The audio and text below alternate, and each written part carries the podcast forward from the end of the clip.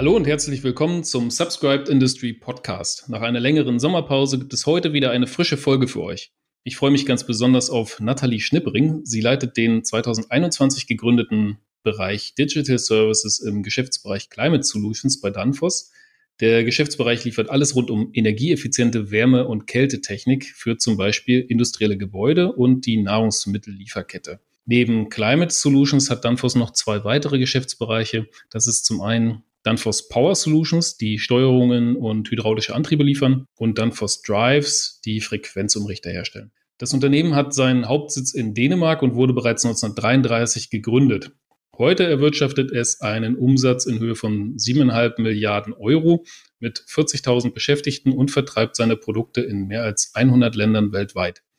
Nathalie Schnippering wird uns heute einiges erzählen können zum Thema digitale Geschäftsmodelle und Pricing bei Danfoss Climate Solutions.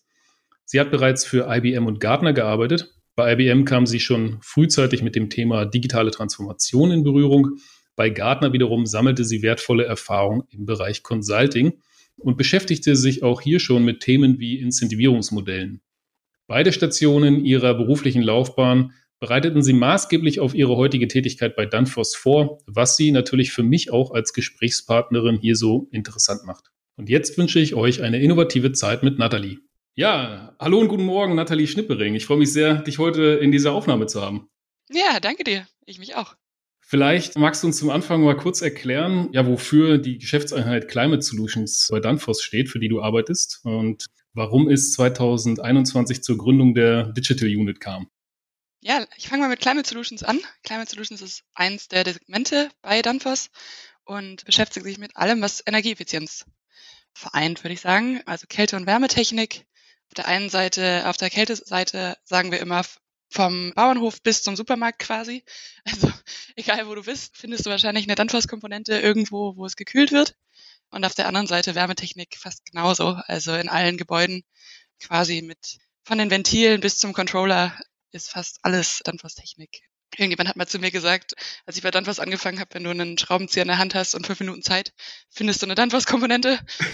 so fühlt es sich auch ungefähr an ja, und mit der installierten Basis, ich komme aus der IT-Welt, kann ich sagen, dass Danfoss da echt ein Potenzial hat, was Digital-Services angeht. Und das hat, sieht Danfoss auch so und hat 2021 dann beschlossen, ja, eine Unit zu gründen, eine Geschäftseinheit zu gründen, die das Potenzial heben soll. Wir hatten schon Digital-Services in zwei Geschäftsbereichen. Im Supermarktbereich war einer der ersten Bereiche, der schon vor 15 Jahren quasi, damals hat man das noch Remote Services genannt oder Alarmmanagement Services. Also wir haben quasi ein Callcenter gehabt, äh, was Kunden angerufen hat, wenn es Probleme gab.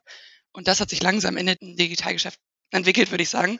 Und auf der anderen Seite, auf der Heizungsseite oder auf der Heating-Seite, haben wir ein Startup gekauft vor 2017. Und das ist quasi in die Heating-Plattform gewachsen, die für unsere ja, Wärmetechnik-Seite die Digital-Service anbietet. Und dann hat man 2021 gesagt, ja, like-minded people, zusammen wird doch noch mal besser sein wie, wie alleine. Warum bündeln wir das nicht zusammen in eine Geschäftseinheit, die dann auch wirklich Software, digitale Expertise hat und das zusammen das heißt, bei euch läuft jetzt alles zusammen, also Sales, Marketing, Produktmanagement für beide, ja, für Heating und für Cooling-Lösungen. Genau, also das haben wir dann ja total gebündelt, weil also wir haben in dem vorigen Bereich war es quasi verteilt, also wir haben auch einen Global Sales Bereich, aber da haben wir dann gemerkt in den letzten Jahren, dass Sales halt viele Kompetenzen im Hardwarevertrieb hat, aber oft ja in Herausforderungen reinläuft, wenn es um Digitalvertrieb geht. Ja, Stichwort Security, Stichwort Kunde fragt nach einer API-Schnittstelle, was für Leute aus der IT-Welt, ja, das kannst du dir um drei Uhr nachts fragen. Also was so ein Thema ist, wenn ich als Vertriebler, der das ja noch nie betreuen musste, das beantworten muss im, im Kunden, dann mache ich das sehr, sehr ungerne. Und das haben wir quasi in den Vertriebsumsätzen des Services gemerkt. Also dass die Vertriebler da sehr ungern alleine zum Kunden gegangen sind und ja, die Kunden sich auch nicht aufgehoben gefühlt haben mit dem Vertriebsansatz, den wir da hatten.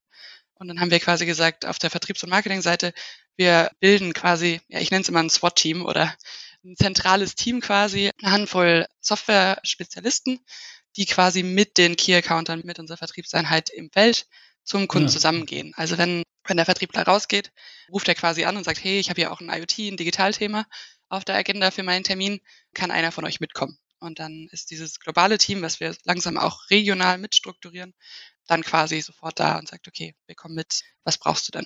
Ja, das finde ich spannend, weil das ist ja eine der größten Herausforderungen, mit denen so Sales-Organisationen zu kämpfen haben heute. Wie stelle ich mein Vertriebsteam so auf, dass sie auch in der Lage sind, digitale Lösungen zu verkaufen und wie gehe ich damit ins Feld? Ihr habt jetzt offensichtlich den, also wenn ich es jetzt mal so salopp, Tandem-Ansatz gewählt. Und das heißt, ihr packt Vertriebler aus der alten Schule in Anführungszeichen mit jemandem zusammen, der Digitalkompetenz hat. Genau, exakt. Und natürlich auch dabei noch viel Training und viel Enablement für die Feldeinheit, um da auch, ja, wir nennen es Regional Champions zu finden. Also wir haben quasi fast in jedem Markt jemanden, der sagt, finde ich cool, digital ist irgendwie die Zukunft, kann ich euch damit noch mehr helfen? Also wir haben auch in den, in den traditionellen Einheiten sozusagen, ja, diese Champions, die sagen, hey, wir helfen und die helfen uns dann teilweise auch Trainings in den Märkten aufzusetzen. Wir hatten gerade eine Digital Academy Session mit einer der Regionen. Und die sind da auch, also fast alle Vertriebler sind super motiviert, da auch Weiterbildungen zu machen und so weiter. Trotzdem haben wir gesagt, du brauchst einen Experten an deiner Seite, gerade in der schnell beweglichen Softwarewelt. Da kommt halt jede Woche irgendwie eine andere Frage um die Ecke. So schnell kannst du gar nicht deine traditionelle Sales-Einheit trainieren quasi. Und da, das ist, kommt auch super an. Also vor allem, weil wir jetzt auch dedizierte Counterparts aus dem globalen Team pro Region aufgesetzt haben. Wir nennen das Commercial Pots, aber vom Konzept her ist es quasi, dass zum Beispiel in Nordamerika habe ich einen dedizierten Software-Sales-Spezialisten, der sich um Nordamerika kümmert, zwar global sitzt, aber für die lokale Einheit ein Ansprechpartner ist, der dann hilft bei allen nordamerikanischen ja, Kunden und auch Partner. Mhm. Das heißt, der muss aber auch nicht unbedingt beim Kunden direkt vor Ort sein im Gespräch. Ja? Das, der Sales-Mitarbeiter, der würde auch alleine zum Kunden gehen, versuchen, die digitalen Lösungen zu vertreiben und dann im Zweifel Hilfe per Telefon zuschalten oder wie? Genau, da hat uns Corona so ein bisschen in die Karten gespielt, muss ich zugeben. Das initiale Konzept war so, dass die Kollegen dann quasi auch hinfliegen würden und wirklich auch vor Ort mit da sind. Da hätten wir dann die Reisekosten in Kauf genommen. Aber momentan laufen ja, 80 Prozent der Kundentermine noch über Teams. Und damit ist es total möglich. Wir werden das so ein bisschen beobachten, wie es sein wird, ob wir über Zeit, wenn wir auch skalieren, quasi noch mehr lokal Software-Sales-Spezialisten in, in die Märkte integrieren werden. Aber im Moment läuft super quasi. Wir haben im Moment 15 Vertriebler zentral. Das reicht absolut, um immer jemanden vor Ort beim Kunden auch zu haben, wenn es einen Vororttermin gibt. Ja. 15 Vertriebler für den Bereich? Für unseren Digitalbereich. Also diese zentrale Einheit, die ich, die ich ja. beschrieben habe, das sind 15 Personen. Also welchen lokalen Raum decken die ab? Global. Global, global. Genau. Naja, okay. Ja, das ist gut. Interessant. ja, also es reicht. Also ich war auch überrascht, dass es reichen kann, aber wir haben halt mehrere tausend Vertriebler weltweit und die machen meist die Erstkontakte und ja, dann einfach reinspringen und Teams helfen und so weiter. Das geht mit 15. Okay, ja, damit kann man offensichtlich skalieren. Das finde ich sehr, sehr spannenden Einblick. Du hattest ja gerade zum Anfang das Portfolio so ein bisschen aufgemacht. Da würde mich noch kurz interessieren, eine Nachfrage. Bietet ihr auch Cooling-Lösungen für Prozesse an, wie, sagen wir mal, ja, Blechbearbeitung, also alles, was so mit Metallzerspannung beispielsweise zu tun hat, dass ihr da reingeht und da Prozess-Cooling-Lösungen anbietet? Oder ist der Fokus eher auf Gebäudetechnik?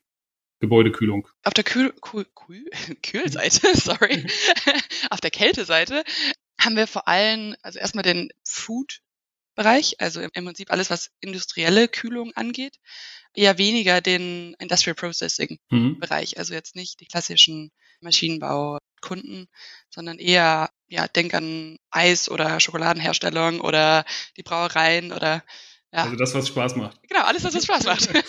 okay, ja, schön. Und ja, dann lass uns doch mal einsteigen. Ich würde mich gerne, ich würde mich freuen, wenn du mal darüber sprichst, was das für digitale Services sind, die ihr aktuell schon im Feld habt. Kannst du da ein bisschen was drüber erzählen? Ja, klar. Dann fange ich auch mit der Kälteseite an, da du da gerade nachgefragt hast. Du kannst auch mit dem Essenskontext vorstellen, dass eines der größten Themen quasi das Thema Food Quality ist. Wir haben unser Portfolio auf der Allsend-Seite quasi in vier Säulen geteilt, weil das so die vier Säulen waren, die Kunden am häufigsten aufgebracht haben, als wir gestartet sind. Das eine Thema ist Operation Efficiency Food Quality, also alles, was damit zu tun hat, wie schaffe ich es denn, dass Essen sicher ist, ja, dass ich da compliant bin, dass ich da ja auch Essen nicht wegwerfen muss. Also das war für mich eins der größten Themen, überraschenden Themen, wie viel Essen denn weggeworfen wird in dieser Kette. Und wir sind inzwischen da in der Lage, im Supermarkt zum Beispiel über 20 Prozent des Essens, was weggewerfen worden werden sollte oder hätte, müsste, zu sparen. Das ist einer der Bereiche, einfach in, in dem, dass wir die thermodynamischen Daten auswerten und wissen, wie es gekühlt werden müsste oder wenn zum Beispiel Stromausfall ist, müssen die meisten Supermärkte das Essen wegwerfen, weil sie nicht sagen können, wie lange war diese Kühltruhe denn aus. Durch die Fernüberwachung kann ich das verhindern. Das kombiniert mit dem Alarmmanagement, wo ich dann natürlich viel vorhersehen kann in die Richtung ja predictive, was passiert denn mit meinen Anlagen. Aber das ist einer, der zweite Bereich, Asset Performance und Predictive Maintenance. Da gehen wir eher rein in, in unser Domänenwissen, zu schauen, okay, wie korrelieren denn einige der Systemkomponenten zusammen? Wie können wir das besser optimieren? Also die meisten, was du jetzt wahrscheinlich Building Management Systeme nennen würdest, arbeiten auf einer höheren Ebene. Da gucke ich, habe ich gerade Licht an, habe ich gerade Klima an, läuft da gerade was, das, das optimiere ich. Wir gehen da wirklich auf zum Beispiel die Kompressorenebene und sagen, wie ist denn Druck versus das Volumen des Kompressors gibt es da Anomalitäten, wie kann ich das besser justieren und auch da riesige Energieeinsparnisse. Ich war einmal bei einer Kundensituation, wo der Kunde das dann tatsächlich nicht glauben wollte und gesagt hat, wir haben ein Energiemanagementsystem, wir haben ein Building Management System, es kann nicht besser optimiert werden und dann haben wir quasi für für ihn live diese Kompressoroptimierung probiert und wir konnten ihm quasi nachweisen und wir haben nur einen Kompressor genommen, dass er, wir waren im Januar da, seit November eine der Setpoints für die Kompressoren quasi falsch eingestellt hatte und da mehrere tausend Euro verloren hat seit November. Okay. Ist ein gutes Gefühl, wenn du deinen Kunden quasi sagen kannst, hör doch auf uns. Ja, genau. Und der, der Kunde hat inzwischen auch für seine gesamte Supermarktflotte diesen, diesen Service ausgerollt. Also das funktioniert dann schon. Auf der Ebene sind wir halt auch unterwegs. Wir wollen quasi Mehrwert bringen mit unserem Domänenwissen und nicht unbedingt ein traditionelles BMS replacen. Genau, aber vielleicht um die anderen zwei noch schnell abzuschließen, bevor ich in, in Beispiele drifte hier. Wir haben dann noch einen Teil, der sich um Energieeffizienz direkt kümmert, also auch Benchmarking und Vergleiche zwischen unterschiedlichen Supermärkten. Verbrauche ich mehr Energie wie letztes Jahr? Verbrauche ich mehr Energie wie zum Beispiel einer meiner Wettbewerbe? Um zu schauen, wie optimiere ich das? Und der vierte Teil ist quasi alles rund um Vertrieb und Marketing für den Supermarkt oder auch für andere Industrien. Wie kann ich optimieren, welche, nehmen wir mal ein Beispiel, wenn ich einen Getränkeautomaten dort stehen habe, was wird denn gekauft zu welcher Zeit und solche Dinge. Ja, das ist der Kühlungsteil.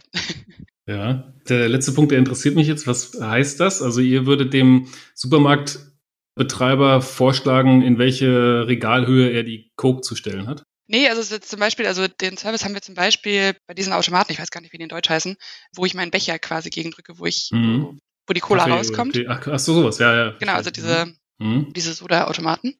Und da gibt es tatsächlich signifikante Unterschiede, je nachdem, welcher Tag und welche Uhrzeit ist. Und ja, teilweise auch Logistikprozesse dahinter, dass ich halt zusehen muss, dass vor allem meine Cola oder meine Fanta oder was auch immer am meisten verkauft wird, dann vorrätig da ist. Wir überwachen auch die Fülllevel quasi, um dann zu schauen, dass die rechtzeitig nachgefüllt werden.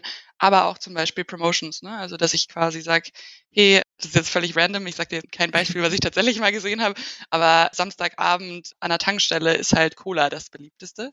Dann sage ich halt, wenn du zwei davon kaufst, dann kriegst du halt einen besseren Preis, dass ich halt doppelt so viel verkaufe. Solche Dinge sind dann halt möglich, weil ich genau sehe, was wird wann wie verkauft. Ja, verstehe. Okay. Du hattest gerade einen interessanten Punkt gesagt, und zwar ging es in die Richtung Einsparung beim Kunden, dass er seit zwischen November und Januar, wenn ich mich richtig erinnere, mehrere tausend Euro hätte einsparen können, allein bei einem dieser Aggregate.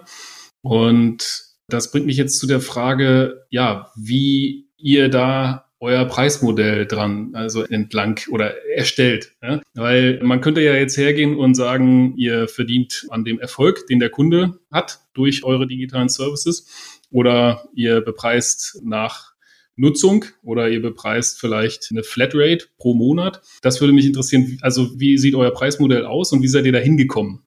Ja, also einmal vorab, wir sind quasi auf einem wertbasierten Pricing-Modell momentan aber nicht auf einem, was man Gainshare-Modell nennt. Also wir teilen nicht den Gewinn mit dem Kunden oder der Kunde mit uns, sondern wir haben quasi gesagt, für den Fall Supermarkt sind die Werte, also wenn ich jetzt mehrere tausend Euro habe, ist es nicht hoch genug, eine dedizierte Person zu haben, die mir das Projektmanagement macht, um nachzuweisen, wie viel ich gespart habe. Also kann man sich vorstellen, wenn ich 10.000 Euro an Energiekosten spare, müsste ich eine komplette Person bezahlen, die für diesen Supermarkt dieses das Benchmarking macht, ob wir denn wirklich was gespart haben.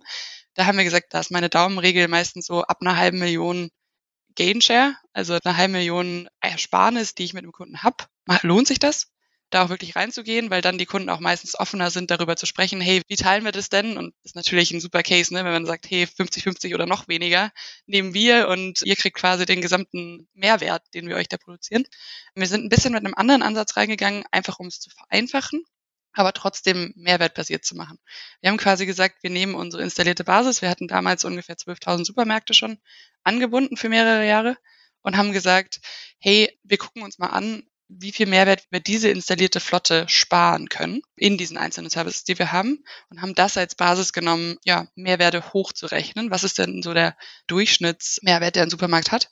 Und haben das als Preisbasis genommen. Und dann haben wir dahinter ja, Mehrwertrechner, klingt alles auf Deutsch irgendwie ganz lustig, Value Calculator, geschaltet und haben quasi gesagt, lieber Vertriebler, und auch hier wieder Tandem, weil diesen, dieses Calculator ist nicht jeder Vertriebler mit komfortabel gewesen, das zu benutzen. Aber das, was ich damit machen kann, ist quasi zum Supermarkt zu gehen und zu sagen, okay, hier sind unsere Standardparameter, wie unser Mehrwert ist, den wir berechnet haben. Was ist denn bei dir anders? Also Beispiel, hast du statt 20 durchschnittlichen Kühltruhen, die wir annehmen, hast du 40 oder 60 oder wie viel hast du denn? Bist du größer, kleiner von der Fläche und so weiter? Und dann kann ich quasi anpassen, wie viel Mehrwert wir für den Kunden schaffen. Also ich simuliere so ganz, ganz leicht gesagt quasi den Mehrwert und habe auf der Basis dann die Preisdiskussion. Witz an der Sache ist, dass egal wie du die Parameter veränderst, du bist immer noch in dem Bereich, wo du ganz einfach mit dem Kunden über diesen, den Preis, den wir haben, wir nehmen ungefähr 20 bis 30 Prozent des Values, einfach um diese Diskussion so offen zu halten, dass du nicht in diese 50-50-Bereich kommst, wo der Kunde dann sagt, ah, ihr nehmt aber mehr Mehrwert oder bei mir ist ja ganz anders und so weiter. Wir sind da sehr, auf Englisch sagt man humble, wir wollen mhm. nur 20 Prozent. Dafür wollen wir es aber relativ einfach haben, weil wir gerne das für viele Supermärkte machen wollen und nicht für einzelne quasi nur diese Piloten und mhm. Handholdings machen. Okay. Wie kompliziert ist dieser Rechner in der Anwendung? Also ich finde ihn super einfach. er hat quasi nur solche Schieber, also ich kann quasi nur meine ähm, Parameter verschieben. Und ich habe es mehrfach in Kundensituationen ausprobiert. Die Kunden sind da super einfach. Quasi, wenn es ist auf dem iPad zum Beispiel nutzbar. Ich habe es zum Kunden mit dem iPad mitgenommen und gesagt, okay, hier sind die Parameter, was würdet ihr denn ändern? Und die Kunden finden es tatsächlich super cool, weil sie sagen, ich habe ja Einfluss auf mein Preismodell. Ja, also das sind coole Gespräche, muss ich sagen. Ja, das kann ich mir gut vorstellen. Ergibt sich denn daraus auch Upselling-Potenzial? Also angenommen, ihr sitzt da und du sagst, ja, pass mal auf, lieber Kunde, wenn wir jetzt den Schieberegler nach hier rechts schieben, was bedeuten würde, du nutzt zehn Aggregate von XY mehr, dann würdest du noch so und so viel Einsparungen haben. Das heißt, du könntest hergehen und ihm die Aggregate verkaufen und er hat zusätzlich eine Einsparung durch diesen Kauf. Also geht das? Ist das denkbar? Ja, auch. Also teilweise machen wir es in dem Sinne, also in beiden Dimensionen. Einmal auf der Digitalseite, das ist ja gleich gleich. Auf der Hardware-Seite haben wir es häufig, dass zum Beispiel auch die Controller, die im Supermarkt installiert sind, gar nicht alle Services unterstützen, die wir anbieten könnten. Also wenn mhm. ich, ein, beschreibe es immer so in dem Sinne, wenn ich ein Handy von 1990 habe, das kann halt noch kein Netflix, aber viele dieser Controller im Feld sind halt 20 bis 30 Jahre alt. Das heißt, wir haben ganz häufig die Situation, dass die Kunden sagen, ah, aber ich kriege ja nur folgende Daten aus dem Controller raus da kommst du ganz schnell in diese Upsell-Diskussion rein, zu sagen, okay, warum machen wir das nicht zusammen? Warum bieten wir dir nicht einen Deal an, der quasi Hardware und Software zusammen anbietet und ja, dich quasi ready macht für die Zukunft und beides zusammen anbietet. Zusätzliche Aggregate zum Beispiel, ja, auch, aber meistens brauchst du dafür noch ein bisschen längere Datenserie. Also das würde dann eher im Verlauf, sagen wir mal, nach einem halben Jahr, Jahr kommen, diese Diskussion, wo wir dann auch wirklich die Kompress Kompressoren oder Aggregate überwacht haben und sagen, hey, wir können sehen in der Kompressoranalyse, dass du deinen einen Kompressor immer voll auf Belastung hast. Da solltest du vielleicht noch einen zweiten hinzufügen oder so. Das würde dann später kommen. Aber was du gerade eben meintest mit dem Upsell auf der Digitalseite, ich hatte noch nicht gesagt, wie wir die Pakete machen, weil ich beschreibe das immer so ein bisschen mit Personal Trainer Ansatz. Also, wenn ich zu einem Personal Trainer gehe, dann sagt er mir ja auch nicht, du musst nur laufen gehen, sondern das ist immer meistens das, was die meisten Kunden wollen. wenn wir zum Kunden kommen, die sagen meistens, ah, wir wollen gerne irgendwie unsere Kompression überwacht haben oder wir wollen gerne einen Food Quality Report haben. Einen spezifischen, weil ich habe gerade einen Schmerz, den ich lösen möchte. Wo wir aber hingegangen sind, ist quasi mehrwertbasierte Pakete zusammenzubauen und zu sagen, aus unserer Erfahrung, wenn du diesen Schmerz hast, hast du normalerweise auch folgende andere Dinge, die du lösen möchtest. So ein bisschen holistischer gedacht. Deswegen Personal Trainer Gedanke. Normalerweise guckt sich ein Personal Trainer an, hey, was ist denn so der Zustand? Gibt es viele Dinge, Ernährung, sportliche, unterschiedliche Dinge, die ich tun muss. Und so haben wir die Pakete definiert. Das ist, da geht's dann häufig in diese Consultative Selling Methode, die auch die Software Sales Leute dann quasi mitbringen, weil ich dann halt viel mit dem Kunden darüber sprechen muss, in welcher Situation bist du denn gerade? Was sind denn deine Pain Points? Wie kommen wir dahin? Und das ist, glaube ich, auch ein, eine Veränderung in der Industrie. Das sind die Kunden nicht gewöhnt. Die sind quasi gewöhnt, dass normalerweise der Vertriebler sagt, ah cool, du willst folgende fünf Sachen haben, hier ist dein Angebot, reicht, danke. Und wir gehen quasi hin und sagen, nee, aber du kannst diese fünf Sachen nicht einzeln kaufen, sondern die gibt's bei uns nur in Paketen, weil wir wissen, dass du sie langfristig so brauchen wirst. Hinterher, nach einem Jahr, kann ich dir sagen, sind schon ein paar Kunden wiedergekommen und gesagt, ja, macht total Sinn, hat Mehrwert gebracht. Aber am Anfang sind das nicht die einfachsten Diskussionen. Ja, und wie viele Pakete sind das in etwa? Also gehst du da mit einem Blumenstrauß von 20 Paketen zum Kunden oder ja, es sind schon einige Pakete. Also wir haben quasi vier Ebenen mal drei Pakete. Also es sind schon zwölf verschiedene Pakete. Aber du gehst quasi ganz schnell in, den, also in die Aussortierung rein, indem du mit dem Kunden darüber redest, was sind denn eigentlich die also Points. Also du weißt eigentlich relativ schnell, dass es am Ende auf drei Pakete hinauslaufen könnte. Genau. Und die würdest du dann mit dem Kunden durchsprechen. Genau, und wir haben quasi auf der anderen Achse haben wir, also die eine Achse ist quasi, was brauchst du, was sind deine, was sind deine Schmerzpunkte? Die andere Ebene ist quasi, wo stehst du in deinem Reifegrad? Also je nachdem, die meisten Kunden kommen auch am Anfang und wollen einfach nur Transparenz. Natürlich haben wir auch ein Transparenzpaket, wenn du so möchtest, aber das Transparenzpaket ist normalerweise in der Kundensituation, die noch nie Digital Services eingesetzt haben, das Falsche, weil du dann den Kunden viele Daten gibst, mit denen sie überhaupt nichts anfangen können. Ja, das kann Oder ich mir vorstellen, ja. Viel Sucherei und so weiter. Und da geht es dann in diese drei Ebenen rein, zu sagen, lieber Kunde, wenn du ganz am Anfang stehst, musst du eigentlich das höchste Paket kaufen, weil da helfen wir dir, erstmal 80-20-Regel, die wichtigsten Dinge anzugehen, bevor du dann in den kompletten Self-Service-Modus wieder runter kannst, wo quasi alles stabil läuft und du eigentlich nur noch mal hier und da einen Punkt brauchst, der dir hilft. Mhm. Das ist auch nochmal, also beide Achsendiskussionen sind quasi, die helfen dir dann zu sagen, okay, welches ist denn eigentlich das richtige ja. Paket für den Kunden. Dann nochmal in Richtung Pricing. Du hattest die 20 bis 30 Prozent erwähnt. Wie habt ihr euch da angenähert? War das zum Anfang ein Daumenwert, den ihr angenommen habt? Ja, das ist wahrscheinlich der Kunde willens zu zahlen, wenn er sieht, was er für einen Mehrwert hat. Oder seid ihr erstmal rangegangen und habt beim Kunden vertestet? Was gibt's, also welcher Wert entsteht überhaupt? Und habt euch dann rangearbeitet? Also das ist ja dieser klassische Value-Based Ansatz, den ich jetzt da raushöre. Aber ja, vielleicht, dass du da nochmal konkreter drauf eingehst. Ja, das wird jetzt vielleicht lustig, weil das viel an mir gehangen hat. Ich habe ja fünf Jahre quasi bei Gartner Consulting vorher gearbeitet und habe halt in den fünf Jahren Projekte mit sehr, sehr vielen Kunden gemacht und habe quasi einen Vergleichswert gehabt über die Industrien und habe eher so erfahrungsbased gesehen, dass 20 bis maximal 40 Prozent normalerweise die goldene Mitte ist, wo Kunden nicht mehr diskutieren. Was ich auch verstehen kann, ne? Also bei 50-50 würde ich auch immer quasi sehr vorsichtig sein, was habe ich denn an Mehrwert. Das ist auch normalerweise der Ansatz, den viele Startups fahren. 50-50 hört sich fair an, aber dann muss ich halt, bin ich ständig in der Nachweispflicht. Wie viel habe ich denn wirklich gespart? Und was wir gesehen haben über die Jahre ist quasi, dass bei 20 Prozent die meisten das blind unterschreiben und sagen, ja, das ist ja easy. Aber für einige Dinge, jetzt nehme ich mal das Beispiel Energie, wo es sehr greifbar ist, die Mehrwerte, kann ich auch höher gehen. Weil Energie sehe ich quasi in meiner Rechnung nachher am Ende des Monats, am Ende des Jahres. Da kann ich das hart schwarz auf weiß nachweisen ohne großen Aufwand da sind die Kunden auch häufiger bereit, mal Richtung 30, 40 Prozent zu gehen. Also es kommt so ein bisschen auf den Service an, den ich anbiete, aber dieses 20 bis 40 Prozent ist so. Verstehe. Und wie handhabt ihr die Rechnungsstellung und das Thema Zahlung? Das hattest du jetzt gerade angesprochen, wenn du da nochmal drauf eingehen könntest. Ja, auch da quasi ja vereinfacht, dadurch, dass wir Standardpreise haben. Also die Durchschnittsmehrwertpreise, die wir berechnet haben, sind für jeden Kunden gleich das ist zum Glück was, was SAP unterstützt. Wir sind noch nicht ganz da, was die, ja, die automatische Abrechnung angeht. Ich glaube, auch da ja, verrate ich nicht so viel, wenn ich sage, dass, glaube ich, jedes industrielle Unternehmen noch eine Reise vor sich hat, quasi die Prozesse, die für Hardware-Produkte funktionieren, auch für Software-Produkte einzuführen. Also da sind wir auch gerade dabei, quasi dieses monatliche Abrechnung und mehr dynamische SaaS-Modelle zu unterstützen. Aber vom Pricing-Modell auf die Abrechnung ist es ehrlich gesagt relativ einfach, weil ich ja für meine zwölf Pakete jeweils einen Preis habe pro Monat pro Supermarkt zum Beispiel. Ja, ja, ja, verstehe. Jetzt hatten wir ja vorhin uns fokussiert auf, oder du hattest die Vertriebsmannschaft erwähnt, von den knapp 15 Leuten, glaube ich. Waren es 15? Ja. Waren 15. Und die weltweit tausenden Vertriebler. Habt ihr auch ein Vertriebspartner-Netzwerk, auf das ihr zurückgreifen müsst? Ja, Vertriebspartner in dem Sinne, wir haben halt viele technische Partner im Feld, die Projekte liefern, die gleichzeitig auch ein Vertriebskanal sind. Also technische Systemintegratoren, ja, indirekte Vertriebspartner quasi, also die ja durch Wholesaler, aber halt, halt auch durch indirekte die Installateure des Equipments, die quasi direkt von uns kaufen und so weiter. Also es ist schon zweigeteilt. Ach so, die Installateure, die würden direkt von euch kaufen auch, ja? Ja, entweder durch den Wholesaler oder halt durch, wir nennen es indirekten Kanal quasi. Also es gibt auch eine Vertriebsmannschaft, die sich komplett nur um indirekt kümmert. Interessant. Und wie würdet ihr die, also aufschlauen, was eure Services angeht. Weil das stelle ich mir extrem kompliziert vor und da haben auch viele Maschinenbauer eine wirkliche Herausforderung mit.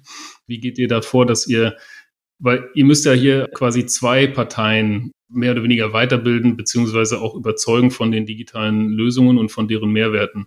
Zum einen den Endkunden natürlich und zum anderen auch eure Vertriebspartner. Ja, absolut. Na, ich glaube, in dem Vertriebskanal gibt es nochmal zwei unterschiedliche Gruppen in meiner Welt. Einmal die, die quasi nur weiterverkaufen und einmal die, die quasi selbst wirklich auch, also die Installateure, die dann quasi selbst durch ja weiterverkaufen an den Endkunden. Die auf der Installateursseite versuchen wir quasi die Angebote so einfach wie möglich zu halten. Einfach quasi, stell dir vor, du hast einen Installateur, der sich um Kühlräume kümmert also der macht nichts anderes den ganzen Tag, wie für Restaurants und Cafés Kühlräume zu installieren. Da haben wir den Lösungsansatz quasi so einfach gefahren, dass er das selbst kann. Also das sind quasi ja Telemetriegeräte, die mit Klebersticker an den Kühlraum geklebt werden können mit ein paar Sensoren dran. Das war's, weil wir quasi sagen, für dieses Kundensegment muss es einfach sein. Aber ich glaube, deine Frage ging eher auf ja, die größeren Vertriebspartner. Auf der größeren Vertriebspartnerseite ist es wirklich eine Partnerschaft in dem Sinne, dass wir auch Trainings und Enablement fast wie für unseren Vertrieb auch dort machen. Häufig dann, da ist es ein bisschen indirekter quasi, weil ich nicht diesen direkten Kontakt habe, der mich anruft, wenn eine Kundensituation ist. Also die versuchen es im Moment noch viel selber, wo wir versuchen jetzt, wir haben einen Partnermanager eingestellt jetzt im letztes Jahr, die quasi dafür verantwortlich ist, mit diesen Partnern diesen engeren Dialog zu schaffen. Also was man so aus der IT-Welt von Microsoft kennt, ne? also dedizierter Partnermanager und ich helfe, ist quasi so ein bisschen das, was wir kopiert haben und versuchen unseren Partnern anzubieten. Es funktioniert auch relativ gut. Also wir haben jetzt ein System, wo wir quasi Opportunities auch ablegen und zusammen angehen. Das funktioniert, aber ja, das Enablement und Training ist natürlich noch ein Riesenthema. Da, da sind wir, glaube ich, auch noch einen Schritt von entfernt, da wirklich jede Opportunity gemeinsam zu machen. Ja, ich finde es trotzdem spannend, also das, was du sagst und wie du es formulierst, auch also eingangs, das hört sich schon sehr danach an, als ob ihr auf einem erfolgreichen Weg und Pfad seid.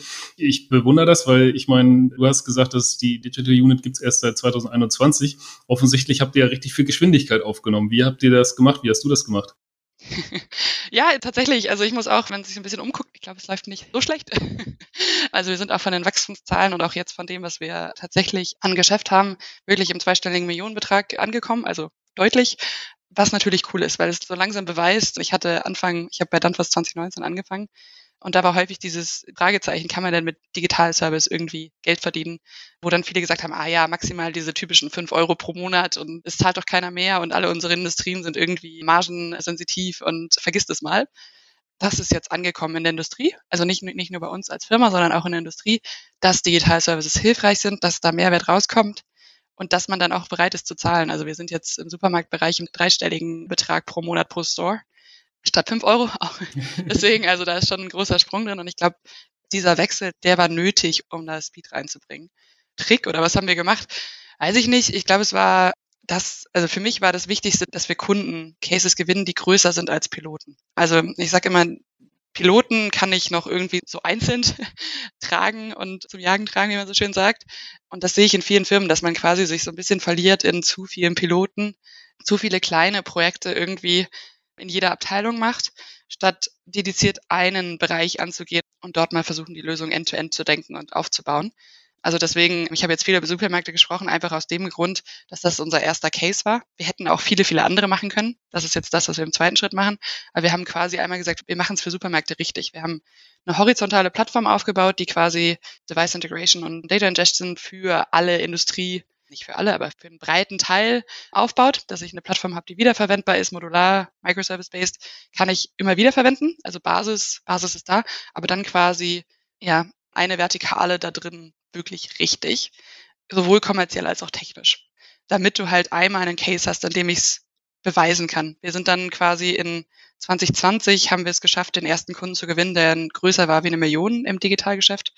Und das war so ein bisschen der Punkt, wo dann alle sowohl auf Kunden- als auch auf Firmenseite gesagt haben, okay, hier ist irgendwas. Wenn ein Kunde bereit ist, eine Million zu zahlen, ist da auch ein Markt, dann ist da auch ein Kundenmehrwert, da müssen wir mehr machen. So würde ich es auch jederzeit wieder machen, quasi in einen Case tief reingehen und das aufbauen, weil wir viele, viele Dinge auch aufgebaut haben, die wir jetzt in anderen Bereichen wieder brauchen. Also den Sales Approach, den ich ganz am Anfang beschrieben habe, den haben wir quasi schon ja, als Konzept gehabt für den Supermarktbereich. Da haben wir es quasi mit zwei Leuten gemacht, die zentral waren. Und diese Ideen oder diese Dinge, die erfolgreich waren für diese eine Sparte, haben wir jetzt quasi größer gedacht für alle acht Divisionen, die wir in Climate Solutions haben, jetzt auf eine größere, breitere Basis gestellt. Du hattest gerade gesagt, den Kunden zum Jagen tragen. So. Nicht nur den Kunden, auch uns.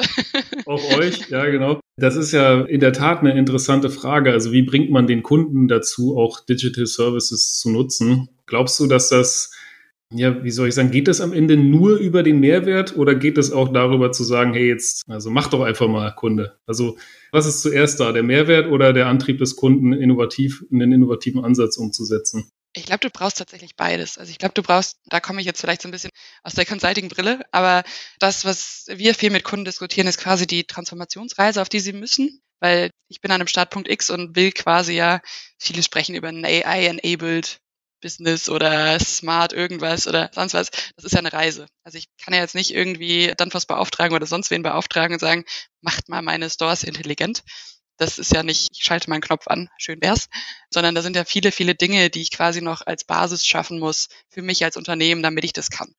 Und dieses Bild, diese Transformationsdenke, die muss ich als Kunde quasi erstmal aufbauen. Und da finde ich auch, dass wir als Digitalanbieter in der Pflicht sind, dem Kunden zu helfen, diese Transformation zu verstehen, um dann quasi, wie man immer so schön sagt, die kleinen Speedboote darauf mit unseren Services zu packen, wo ich dann Mehrwert zeigen kann.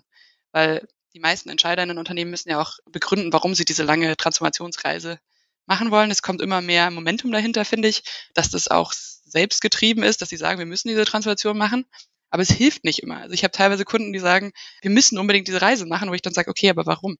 Was, was ist denn euer Nordstern? Warum wollt ihr denn dahin? Ja, ja, absolut. Was ist denn der feine Outcome, ne? Das einfach irgendwie, ja, eine Basis zu schaffen und zu sagen, wie definieren wir diese Reise für euch? Was für Bereiche, wie wir vorhin gesprochen haben, welche dieser Säulen sind denn am wichtigsten für euch? Geht es euch darum, quasi das effizienteste Service-Netzwerk für euch aufzubauen, was am kostengünstigsten irgendwie Predictive Maintenance-Lösungen nutzt, ja, um da Servicekosten und Equipmentkosten zu sparen?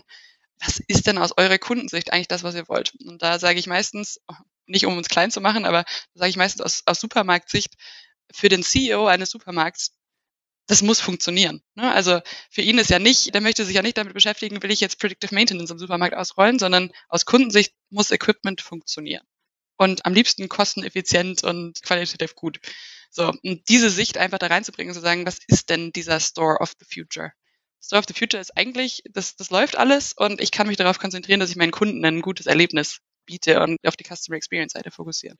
Also ist ja unser Auftrag als Danfoss, diese Transformation so zu unterstützen, dass man dahin kommt. Möglichst low touch, möglichst, ja, viel Effizienzen aus den Systemen rausholen, die, äh Ihr habt ja auch sogar schon einen Schritt weiter gedacht. Es gab vor einigen Monaten ein Announcement von Danfoss bezüglich eines Geschäftsmodells, das ihr Refrigerator as a Service nennt. Ja, Refrigeration as a Service. Oder, ah, Nicht nur die Kühltruhe, aber ja. Refrigeration as a Service. Ja, ja. Schwieriges Wort.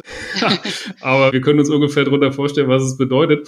Lass uns zum Schluss, bevor wir den Podcast enden, da nochmal drauf eingehen. Bitte schilder uns doch mal, was da dahinter steckt. Ja, genau, aber es geht genau in die Richtung, wo wir gerade drüber gesprochen haben, mhm. dass wir quasi sagen, das ist ja nicht das Kerngeschäft eines Supermarkts, quasi die, ich nenne es jetzt mal weiter wie Refrigeration, die Infrastruktur eines Supermarkts zu managen, sondern da ist so ein bisschen unser Credo, lass den Kunden darauf fokussieren, was er am besten kann und wir kümmern uns darum, was wir eigentlich am besten können. Das ist die Optimierung der Infrastruktur und der Kühllösung.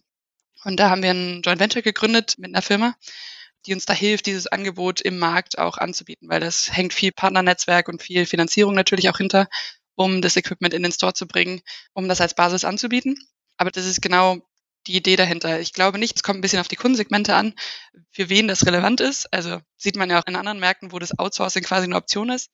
Aber trotzdem ist es eins der Geschäftsmodelle in der Zukunft, wo es in die Richtung gehen wird, dass Supermärkte sagen werden, nicht mein Kerngeschäft, bitte übernimm das doch. Und da bringen wir dann natürlich, das haben wir gemerkt, dass wir mit dem Partner, mit dem wir jetzt das Joint Venture gegründet haben, die machen, wie ich eben beschrieben habe, auf dieser Management-Ebene viel die Überwachung der Stores Was wir jetzt quasi hinzubringen, ist die tiefe Optimierung der Systeme, die vorher nicht möglich war. Das heißt, ich kann es noch kosteneffizienter machen, diese, die Store, Store as a Service oder Refrigeration as a Service, um dann gemeinsam quasi dem Kunden ja, den besten Preis oder die beste Leistung anzubieten. Ah ja, schön. Okay. Und auf welchem Markt finden wir das Modell bereits? Ja, momentan noch in den Nordics, also wie das mit Geschäftsmännern so ist, man muss sie ja erstmal ausprobieren. Also momentan Norwegen, Schweden, Dänemark. Ja, hoffentlich bald auch in Europa und global. Okay. Schauen wir mal. Cool. Herzlichen Dank. Vielen Dank, Nathalie, für deine Zeit und für die spannenden Einblicke in euer Geschäft. Ja, sehr gerne. Vielen, vielen Dank. Alles Gute dir. Ja, danke.